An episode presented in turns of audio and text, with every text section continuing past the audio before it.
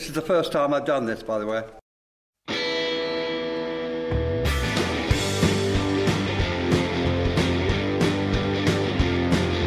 People try to put us down. Talking about my generation. Just because we get around.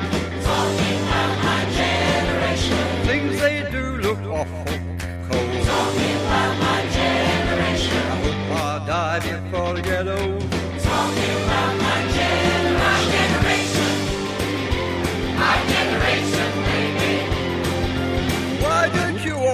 Fade away? Talking about my generation. Don't try to dig what we all just say. Talking about my generation. I'm not trying to cause a big sensation. Talking about my generation. I'm just talking about my generation. Talking about my generation.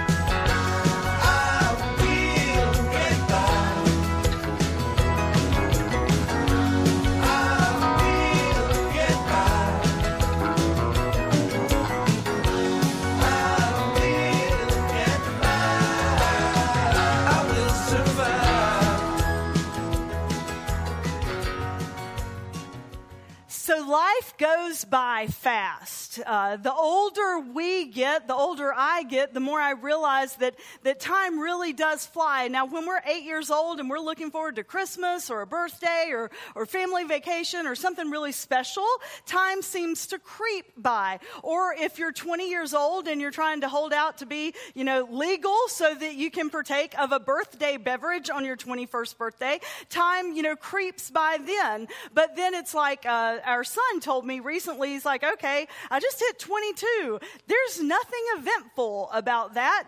And now that I start to think about it, it looks downhill from there. And uh, I said, well, son, actually, there's so much more to life. And so when I began ministry at North Morganton 22 years ago, uh, we were actually expecting our first child. That's when I got the 20 hour a week job in ministry to be like a, a Christian education director.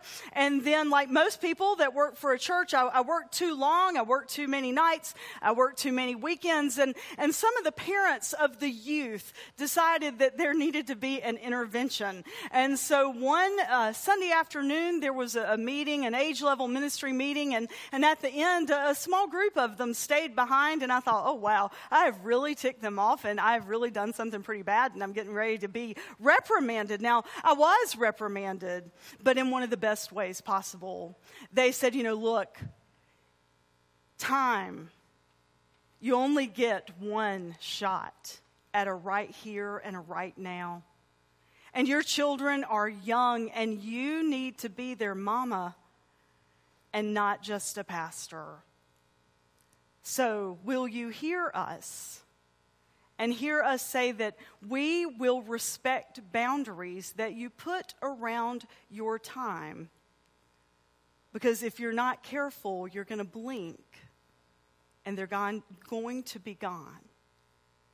It was uh, just a few weeks later that uh, irony would have it. I met Terry Moore, the senior pastor at Williamson's Chapel, and he offered me an associate pastor's position there at Williamson's. And so I had that advice and that coaching in the back of my brain when I took a new job to not marry the church or marry it less than I had before and be fully present and make memories with that precious gift of time. If we aren't careful, we will blink and, and our lives will, will be finished. Mike Slaughter this week at Ginghamsburg said that when he first took over this, it was a dying United Methodist Church. They had about uh, 90 people before he finished with it. That first year, I think they were down to like 28 because he ran off that many people because he started casting vision and saying, This is where we need to go. And now it's like one of the eighth largest United Methodist churches in the world. I mean, they have tens of thousands of people every weekend in multiple sites. And he started back then by saying, You know what? I am 28 years old and I'm going to die soon. We don't have time to waste. And then when he was 40, he'd say the same thing, you know, I'm 40 and I'm going to die soon and we don't have time to waste. And then when he was 55 and then when he was 65 and now that he's 70 and he is retired and he has started his own LLC so that he can coach other churches, he, he says, you know, I'm going to die soon. We don't have any time to waste because sharing the message of Jesus Christ is one of the most important things that we can do. Well, the message of Jesus Christ about ageism is very relevant and very real to our society today. And, and it really is one of the prejudices that exists that we don't even think about most likely in our day to day operations. So I wanted to read to you, and normally I don't read anything, I'm an extemporaneous preacher, uh, but there were some things that I, there's no way I'm going to memorize these things. So I want to read these to you. And I want you to ask yourself do you ever think or do any of these, these statements? Do you ever praise older people by comparing them to younger ones, by saying things like, you know, you really look good for your age? You look good to be 60 or 70 or 70 is the new 40 or anything like that. Or, uh, you know, if you are older, say, you know, I am only as old as I feel. Or inside, I feel 30 years younger. Or, I love this statement, you're young at heart. Or what about this? Have, have, you ever heard somebody say this to someone else, or you said it? You know, I can't believe you're still dancing at this age or driving at this age. I say that to my father because I don't think he should be driving. But, you know, you, I can't believe you're still doing this at this age. Or, you know, you're really too old to be doing those things. Or maybe you hear someone describing minor forgetfulness as a senior moment. Oh, I'm having a senior moment. Sometimes doctors and waiters and others direct comments about an older person at a younger companion or child of the older person, so in hopes that it will be understood. Healthcare and social service providers who patronize older people or who undertreat, overtreat, or over medicate those. Sadly, that happens sometimes in our society. Then there's this patronizing language um, to younger people and older people, because remember, ageism goes both ways. You know, the, the vast majority of it up until like right now has been towards the older generation. And we make gross assumptions and stereotypes about those older, older folks and older generations based on whatever prejudices we have towards the older generation in our own minds and hearts and soul. But, you know, there's this thing, and, and I want to show you a picture of a Time magazine cover. It is about the millennial generation. Will you clap if you've ever heard any stereotypes about the millennial generation? I'm not going to ask you to clap if you believe in the stereotypes about the millennial generation, uh, but but you know, every generation has positives and negatives, and in every generation, the people embody some of those stereotypes some of the time because we're all human beings. But Time magazine had this cover the me, me, me generation. Millennials are lazy, entitled narcissists who still live with their parents. But one of the coolest things about the article was the tagline was, and here's why they will save us all. Later on, the closing illustration of the message, we're going to look at the younger generation and the older generation and talk about how promise lies both places. But before that, let's finish these stereotypes. Uh, there's that patronizing language like sweetie or dear or honey or isn't she so cute or isn't he so sweet?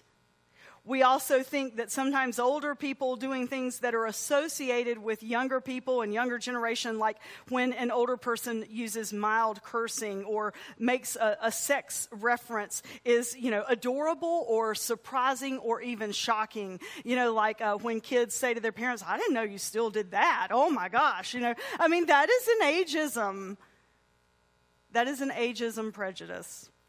Then there's name calling on the other end, like Gramps, old fart, geezer, dirty old man, a little old lady, an old bag, an old fogey, or a biddy.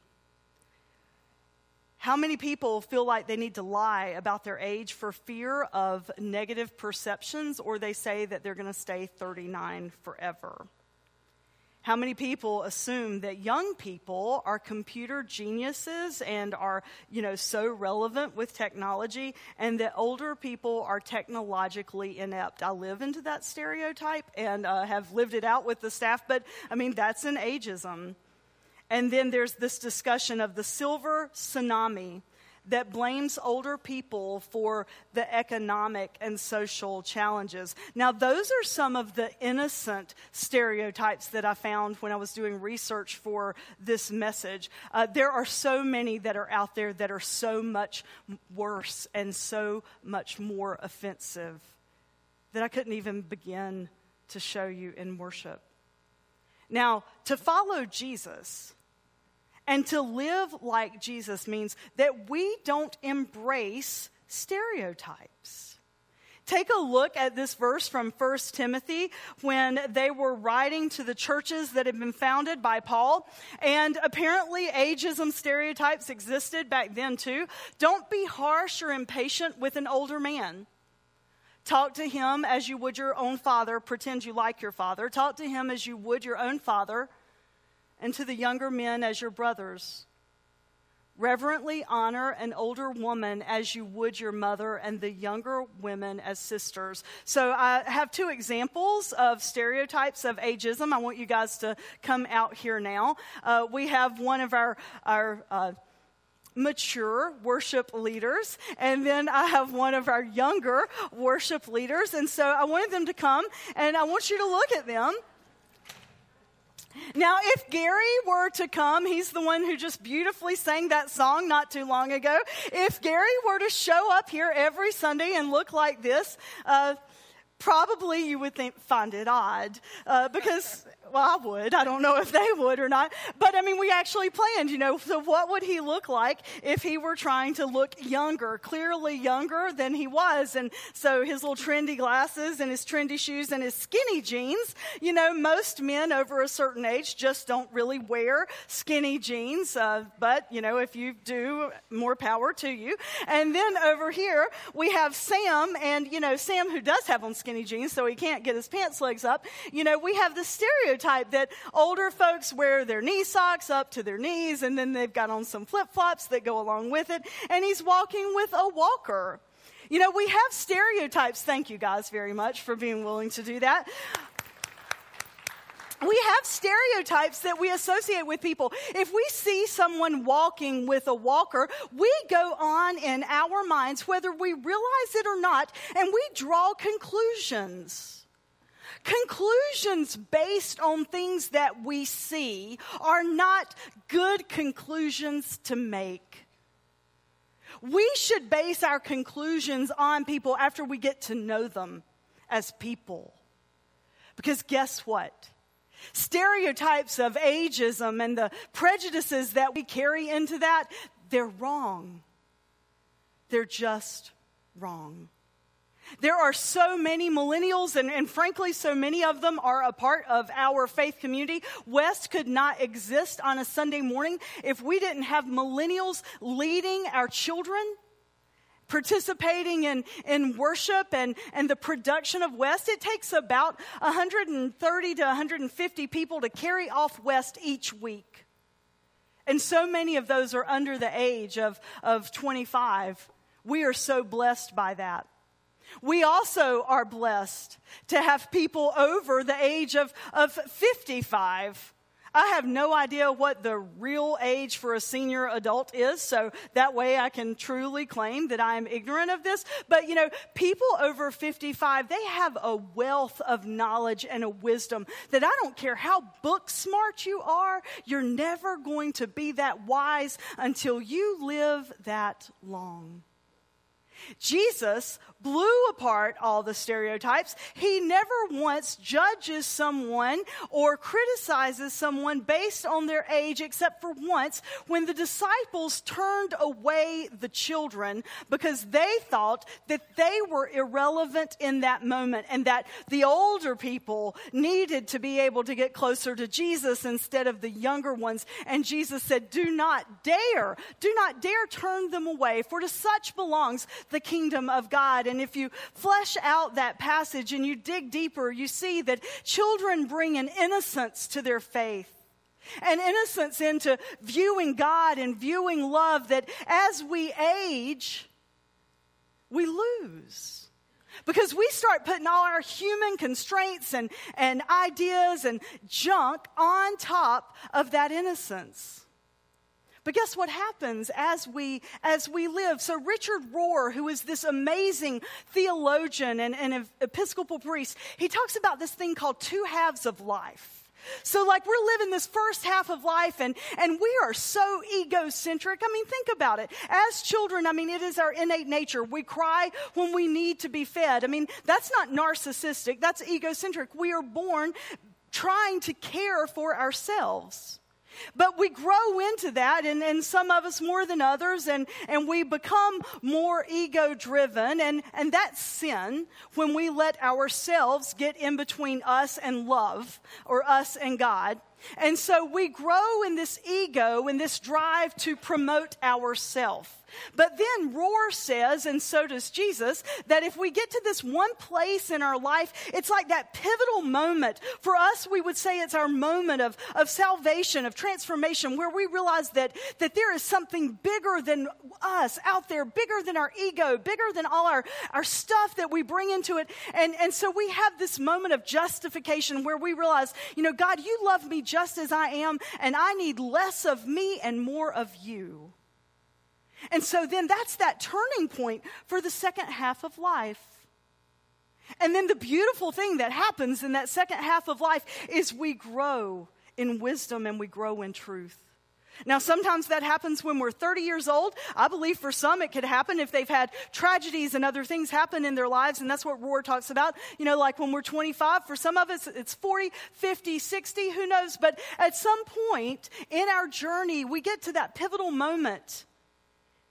And then after that, we, we start peeling away our ego and our pride. And we work really hard on being like Jesus. So by the time we do come, where our life not ends, but just changes from being a physical presence here on this earth to being a spiritual presence here on this earth, when we have that time, then we move into the fullness of God. And it's a beautiful thing. So the next time that we find ourselves making stereotypical prejudiced decisions against, you know, somebody that we see that's older or younger, what if we just stop? And what if we realize that in God's eyes, there are no stereotypes? We are all children of an amazing God. And we are all gifted to be the person that God has called us to be. And we are all on this journey. And, and let us get to that point where we realize it is about less of us and, and more of God and more of love and then may we grow in wisdom and truth. I invited four people. I told them I wanted to use them as a closing illustration. So I want you guys to come up here right now if you do not mind. I invited two that are younger and two that are. Uh, over the age of 50. How about us? I say it that way. Um, because I wanted to show you that these stereotypes are not real. You know, if you were to see, this is Sam Gatlin, here's Dallas Armstrong. If you were to see them, uh, if you were to live into that stereotype of, of what, Dallas, come on over, uh, of what younger people, you know, do, they don't contribute anything to society, they don't make a difference, they're all about themselves, blah, blah, blah. Here are two young men, and there are so many more that we're not going to bring up here, but here are two young men, they give their time to make a difference in a church. In a world where their peers don't think it's very cool to be a part of a church, I mean, they're here on Sunday mornings very, very early to make sure that this happens. We are blessed to have them, and, and again, so many more. So, here are just two people, two amazing individuals that use their gifts and they nullify the stereotypes that we have towards young people. And then here are two people, if they did not exist, West would suffer tremendously. Sweet, saintly Faye Carrasca. And I mean that because she puts up with me for one thing, but uh, she embodies pastoral care. If you have ever had Faye pray with you or for you, you know that her prayers mean something and they change things. They may not change outside circumstances, but they change the heart. It is an honor and privilege to be able to walk alongside her. She is our pastoral care person. She ministers to those who are who are in great need of pastoral care because I can't take care of, of 450 plus different people that call West their church home. It is not an effective model. So Faye leads others to care for others. And then we have Ed Landis. And if you were here last summer, we, the teenagers, I mean, they, they adore him. And he has been in ministry with them for so, so many years. And they made shirts with his face on them and wore them on the mission trip. Now, the thing that happened after that is there were so many like college students and post college graduates that did not get an Ed shirt. Like they've asked for one, they want another order. Because Ed, Ed, how old are you? 80? 81 uses his gifts to change young people's lives, and both of these gentlemen would say that he has. Here are four examples of how ageism shouldn't exist in our society. And guess what? If each of us will walk away today and be willing to look at this topic differently, we can make a difference like we do in everything, one life and one person at a time. Let us pray. Gracious God, I give you thanks for these four individuals, and I also give you thanks for all the people that call West their home that are willing to look at topics, difficult topics like ageism, and see what we can do so that we look more like Jesus Christ. Jesus loved all people and never distinguished on things like looks and, and race and age. So, God, let us be like Jesus in that way. In Christ's name we pray. Amen. So I want you to hear these words from Tammy Seiler, one of the faithful, uh, selfless leaders that is at West. She says, I grew up going to church. I grew up teaching Sunday school, and I grew up sitting in a pew. I didn't realize until I was in my 30s that I was just going through the motions. I was a rule follower and a people pleaser. So I really believe that God rewarded me based on my actions. West changed all that. Church became so much more, and I absolutely love that we worship in a high school. For me, I had to strip away everything that I'd grown up thinking was important sitting in a pew, wearing nice clothes, again and again going through the motions. In my 30s, West taught me the meaning of grace. Honestly, the 30 years of prior going to church, I didn't understand that concept. West taught me that God loves me no matter what, and He loves everyone no matter what. And it has helped me to look at people differently. I love that we keep it simple to love God and love others, and it is freeing. I'm grateful because we as a family at West have grown. My children have the same simple concept of loving God and loving others down. They understand and live their faith far deeper than I ever imagined at their age. I will ask for your grace with my little emotional moment, but I love this church so, so much. It is a beautiful movement that looks like God. So may we go and may we look at everybody differently. May we not pass judgment and may we not make assumptions based on what we think they are and think they can do or not do. May we go and may we look like Jesus in the name of God the Father, God the Son, and God the Holy Spirit. Amen.